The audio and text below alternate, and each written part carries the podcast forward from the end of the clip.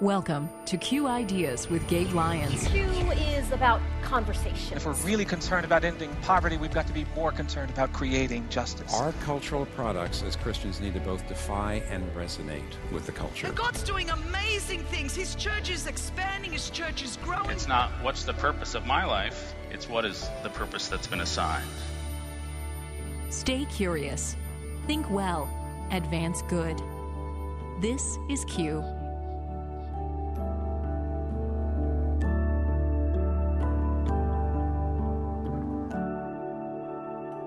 change itself has changed. And this is something that I, I started talking about back in, in Faithquakes 94 that change is no longer incremental, it's, it's exponential. So every, that's why everything's happening so fast. That's why everything's happening so quick. That um, and that, that, can be a little dizzying for people, and I, I, think we ought to understand that. But we also have Jesus, so you know we you have we have Jesus, so we can do this.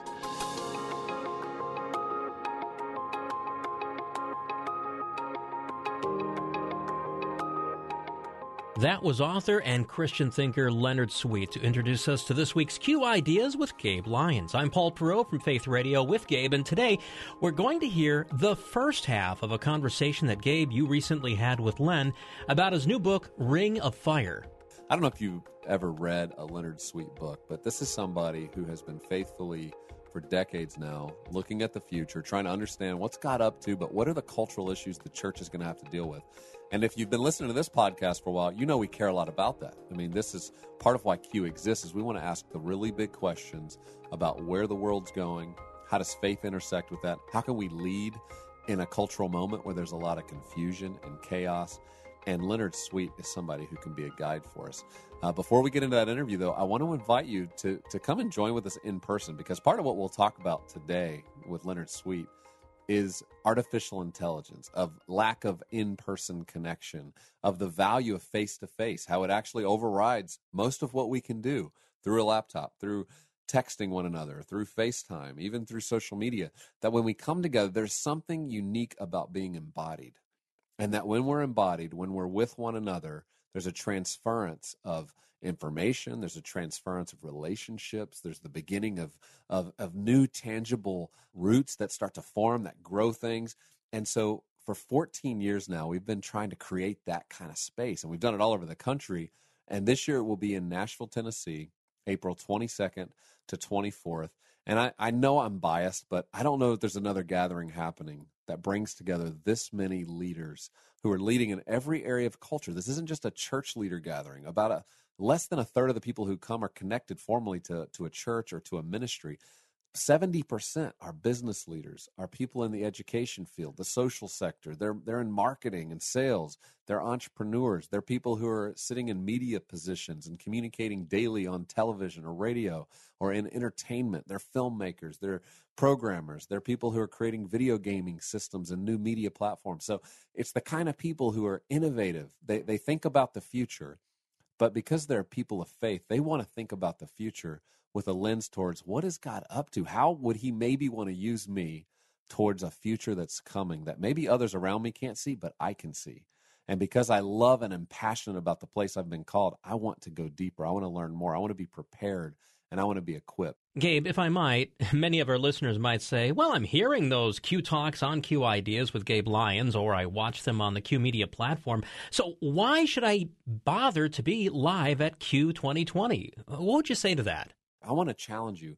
Make April 22nd to 24th on your calendar something that you want to commit to, something that you're going to gather with a, another person who wants to come with you. Maybe there's some friends from around the country that you want to come sit with. We do it in tables of eight in a beautiful setting in downtown Nashville, where not only do we pose incredible questions for you to discuss, but you get to hear from these experts. You get to interact with them through our, our two different breakout opportunities we create, where it's smaller rooms and you're interacting and engaging with experts on different topics. We're going to cover over 30 topics this year that range from everything from things like criminal justice reform and politics, of course, to better understanding Generation Z and their perspective. That's those who are under 22. How are they thinking about the church? We're going to talk about tough topics such as suicide and the epidemic of rising suicide in our country. We're going to talk about gender identity. We're going to talk about censorship and where's the future of ideas going and are there only certain ideas that are going to make it through for the public to see. So all these conversations completely consequential to the future of faith, especially in Western culture. And and to learn more about that, go to qideas.org slash 2020. When you go there, you can see the topics we're talking about. We're adding those daily. You can also see some of our presenters. You can see the experiences that you'll have. We create amazing experiences on our opening night of the event. If you get out in the city with your friends, have great conversations, but also enjoy the good world that God's put around us. Uh, and so we want to see you there April 22nd. Now, as we head into this conversation with Len Sweet, I think you're going to see why I'm so excited about the Q conference is because I care about these issues, and Leonard Sweet cares about us as leaders understanding where the future is going, what we should be thoughtful about and concerned about, but also in conclusion, why we don't really need to be all that concerned at all because of Christ. And so, this Christ centric conversation is something that I'm excited for you to start your new year off with. So, let's listen and know.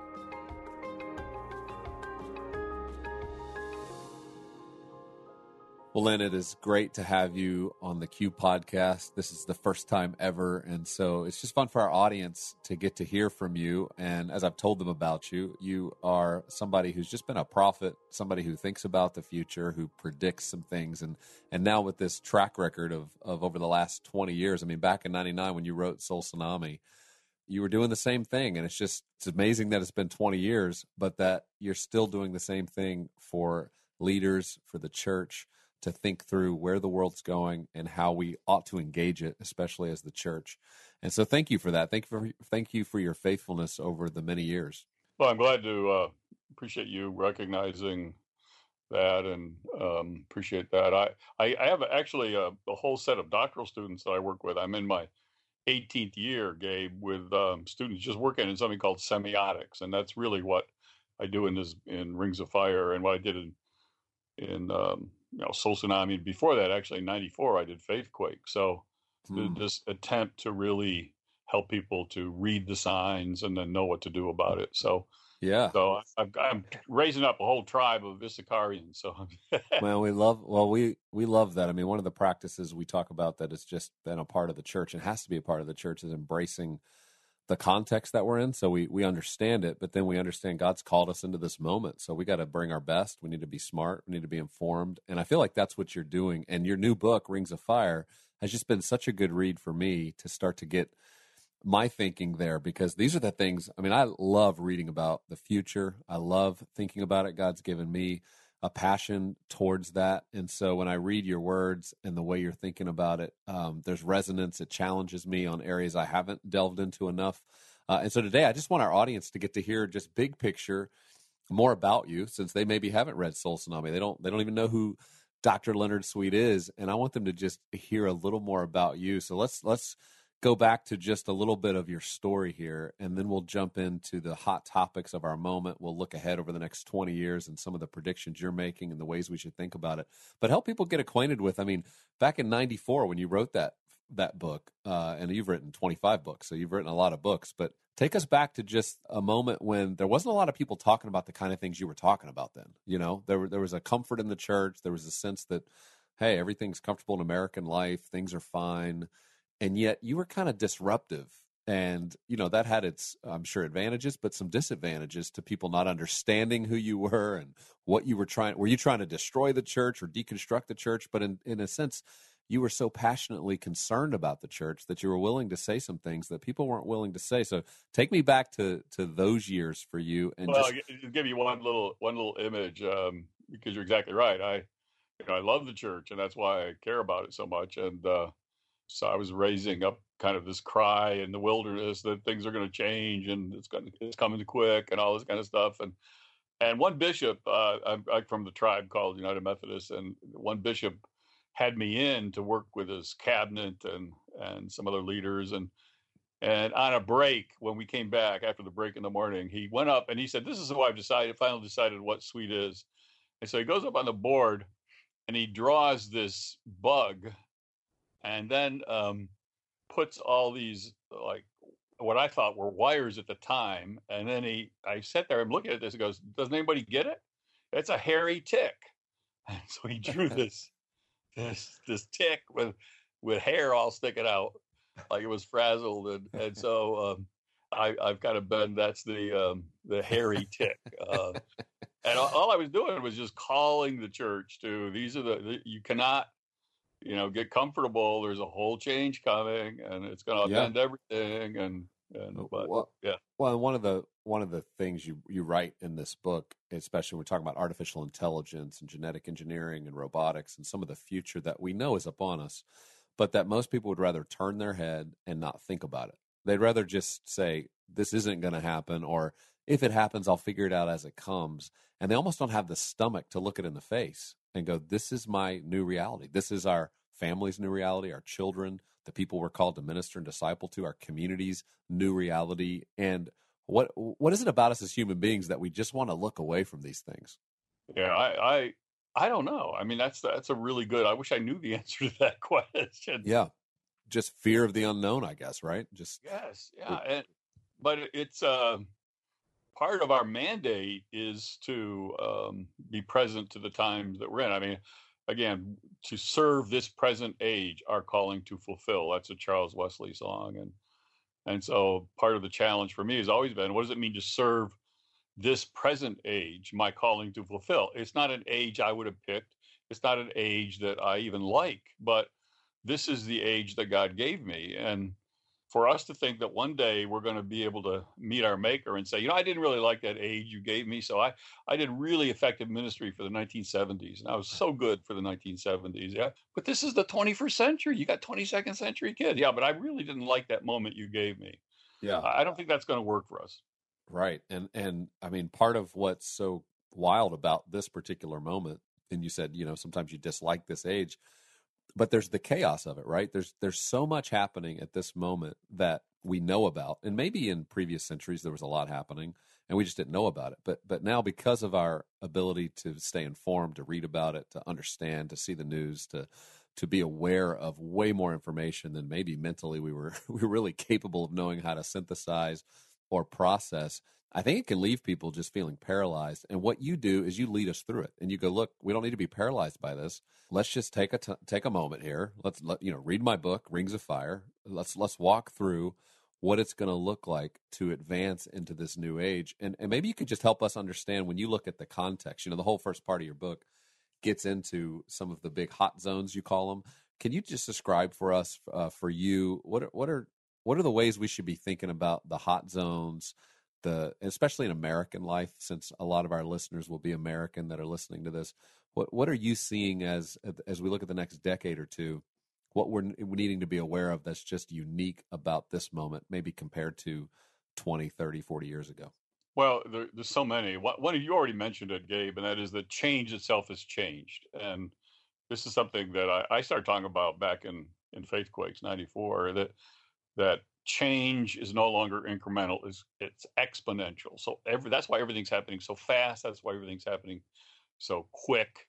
That um, and that, that can be a little dizzying for people, and I, I think we ought to understand that. But we also have Jesus, so you know we you have we have Jesus, so we can do this. But um, I I think I think one of the biggest uh, challenges that, that we've got to come up with right now is that um, this is a, this is a culture that is profoundly not just post-Christian but anti-Christian, and it's becoming more so.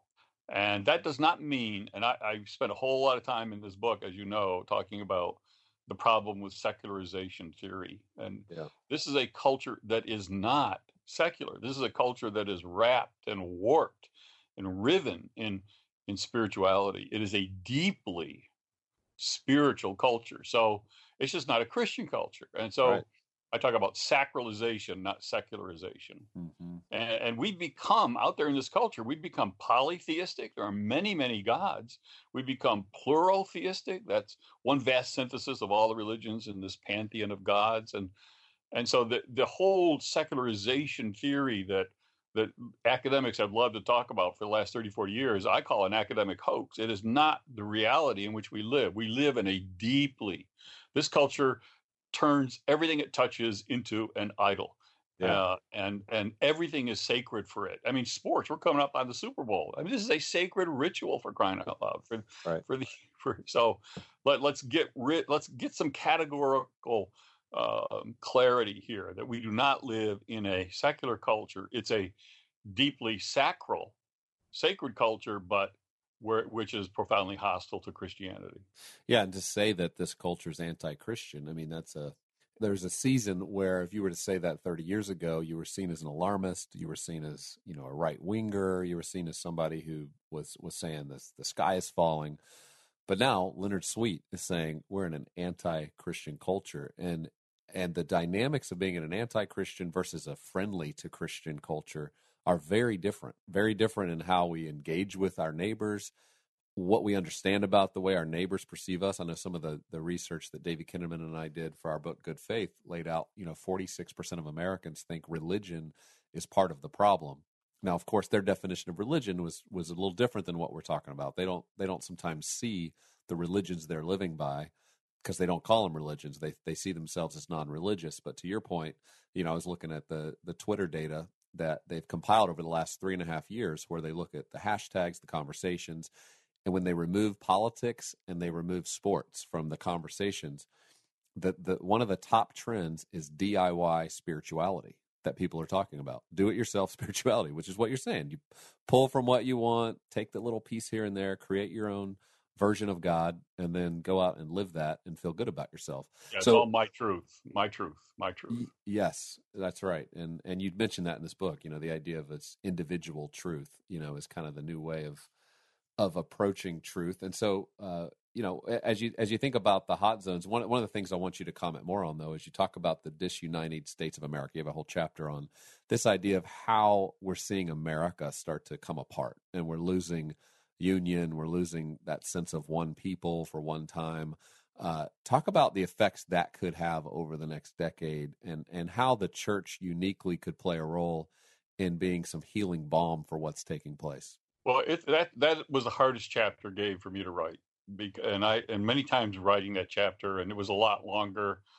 I actually thought at one point of making it into a book, but um, I, I just I don't want to I don't want to go down that way. You know, I just it's so painful to talk about it. But our kids are not going to live in the same United States of America that we did. I mean, this we are seeing some things happen, and partly, let, let me just say, partly it's part of the whole mediated living that we our mediated lives. Um, I mean, you you cannot take a walk through the world without viewing that walk through the lens of mediation. Everything we do is focused on social media. I mean, you, I, when I grew up, and you probably too, um, our parents taught there was appropriate dress for a certain occasion. So you, when you went to grandma's, you dressed for grandma. When you went to church, you dress for the church. Uh, that's all gone. Kids dress for how they're going to look on Instagram when they take a selfie of the picture of them there. It, it, the new default setting, the new context default is not the context itself; it's the world of of media. So the mediated uh, and Thomas, uh, they what, what's the guy's name? They they Zogatia or whatever. He wrote a book called Mediated that I really it was very influential to me. I can't remember his last name, but he, he talked about this this mediation and this mm. this new mindfulness of mediation. I think is how he put it. So that's one thing. But the second thing is in this world of social media, there's a a new monetization that again when I when I started out, you you subscribe to a journal. You you paid money to get the New York Times or the Wall Street Journal or or the Economist or or uh, you, you paid for a subscription now that's gone. What enables all these uh, sites, these mediated sites to, to exist is advertising, and advertising is based on clicks and engagement. And that's what fuels and funds uh, media. So you they've got to keep people clicking. They've got to keep people engaged so that they've got the advertising revenue that they need. Well, how do you keep people engaged? Well, one is clickbait, deception, And the other is, and I hate to say this, but it's deception and enragement. You, you enrage to engage. So all these sites keep you enraged because that keeps you engaged and that keeps you that keeps their revenue stream going. So we've got media itself enraging us. And part of that enragement is separating us from each other, uh, deep fake world, uh, alternative facts, troll farms. You all know what I'm talking about. Yeah. And that is ripping this social fabric and fiber apart. Yeah. And and if if we as church leaders, those who are responsible for discipling those within our care, are not aware of that reality, that our context has changed so dramatically that how we relate to one another is different. Uh, and and I, I guess the question that it seems hard for people to to really land on, and I'm curious if you've landed on this, but but you know, you look at technology sometimes, and and I don't know your opinion on every technology, but but the sense that technology is neutral can be an assumption that a lot of people have, versus technologies having bias towards certain behavior and biases towards um, you know negative uh, a negative approach to something or a positive approach. For example, a gun is biased towards violence, right? So so maybe you're using it to hunt, um, not necessarily kill somebody, but but that's a bias that it has. It's not a neutral bias. Um, when you look at the future of how technologies are developing, such as social media, such as us getting more comfortable with the phone being in our hand and somewhat attached to us, and uh, looked at as a direct tool that we must utilize to communicate now to much broader uh, groups of people than beyond just our local community or those who know us. Are you seeing that this starting to to take shape? And you would say, hey, some some of this media is biased towards a post-human era that we need to be hyper aware of, and the church ought to be shouting from the rooftops: "Be careful, tread carefully." Let's let's pull back here for a second. Let's recognize how this technology is reshaping our imagination, how we're thinking, how we're talking to one another. Uh, or would you just say, hey, this is just part of how progress advances? It's scary at, at the beginning, but we need to embrace it and utilize it, in, you know, instrumentally for our own purposes. No, well, you know, I think, of course, I, am going to. Uh, I'm an incarnationalist, so I want to incarnate the gospel in whatever that culture is. But Jesus said, "You're in the world, in that culture, but don't be of it."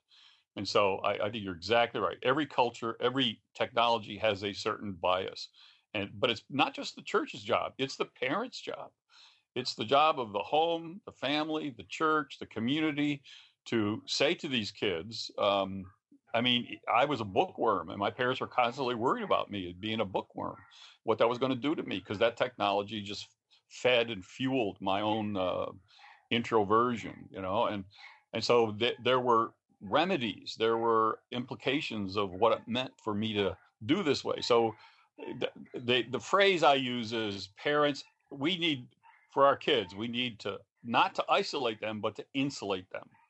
And part of that insulation is missing. The church is not being insulating its its its people. The families are not insulating its people. It, it is a we are in a dangerous situation. We just send our kids into this world. I, I, I grew up with a, a mentality of there were certain words you didn't say because they had power to take you over. There were bad words. Don't say those words because they can take you yeah. over. Well, you think words are bad. Images are even worse. Images can take you over in a minute. And so we have an ethic of words. We have no ethic of images. If there are certain words you should never say, maybe there's some images you should never see. And if you do, you need repentance and you need cleansing rituals. My grandma, I'm from West Virginia, she had a cleansing ritual when I had bad words. And and uh, did it involve soap in your mouth? that's exactly. So this is what we're talking about. I think you're exactly right. We've got, but that's up to the church to do that. It's up to the family to do that. And we are not even asking those questions, Gabe. Yeah, well, I think there's this tension in the church, and I, I see it illustrated at some of the highest intellectual levels of, of Christianity, evangelicalism, where, you know, I don't know if you're familiar with Rod Dreher, wrote a book called The Benedict Option a few years ago that, you know, really, really struck out a bit of a vision that, that looked as if the church and Christians and that he was advocating should pull back from some of these cultural spaces that we're inhabiting and actually get our own families in order, get our own churches in order, connect more, network better as institutions because we're being taken over by a wave of of both as he would describe secularism but also of of new forms of culture that we're we're undoubtedly completely unprepared for. And to just blindly continue to say we're just going to be in the world and not of it, and yet not actually have the the the core community around you on the same page theologically or philosophically about how to engage this, that we will be so weak, we'll just be completely overrun. And and I know he gets lambasted for having that perspective, but as I hear you talk, and I know in my own thinking, there's value to thinking that way. There's value into saying, hey, if we're in the long game here, there's moments where with your kids, with your family, with your church, uh, that there's there's something to be said about putting some guardrails up and saying we we need to be wise. We need to go deeper with those who are within our care and shepherding them and preparing them for this world. And sometimes that might seem a little uh, as if we're we're backing off of our mission to go into the world. But how how are you seeing that? Well, I, that's that's where I, I feel exactly like you do about that book, and uh, in some ways the way, the way you presented it, because I think he diagnoses our problem and our challenge. But the game is not the huddle. I mean, you do need to huddle, and families need to huddle, the church needs to huddle, we all need to huddle. But the game is not the huddle. You come out of the huddle yeah. and down the field. And that's where, again, you huddle to insulate, to prepare, to strategize, to warn. This is what this is what the lay of the land is. But God did not call His church to huddle. We are there to huddle only long enough to come out of that huddle and go down the field in ministry and mission. Well, we're going to have to push the pause button right here on Gabe's conversation with Leonard Sweet about his latest book, Ring of Fire. Now, there's so much more to this conversation, so I hope you join us next week for the conclusion. Thanks again for spending time with us here on Q Ideas with Gabe Lyons. On behalf of Gabe and the team at Q, have a great week.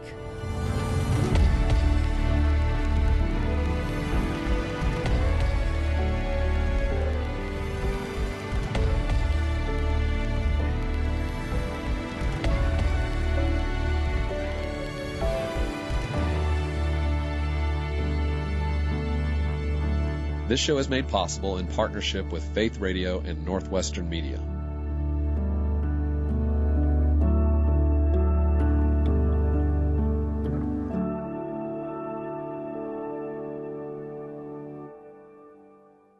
Thank you for listening to the Q Ideas with Gabe Lyons podcast. These conversations are available because of listener support.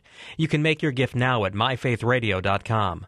To avoid missing future editions of Q Ideas with Gabe Lyons, subscribe to the podcast today at iTunes or on your podcast player. And thank you for sharing this audio link with a friend and growing the impact of Q Ideas with Gabe Lyons.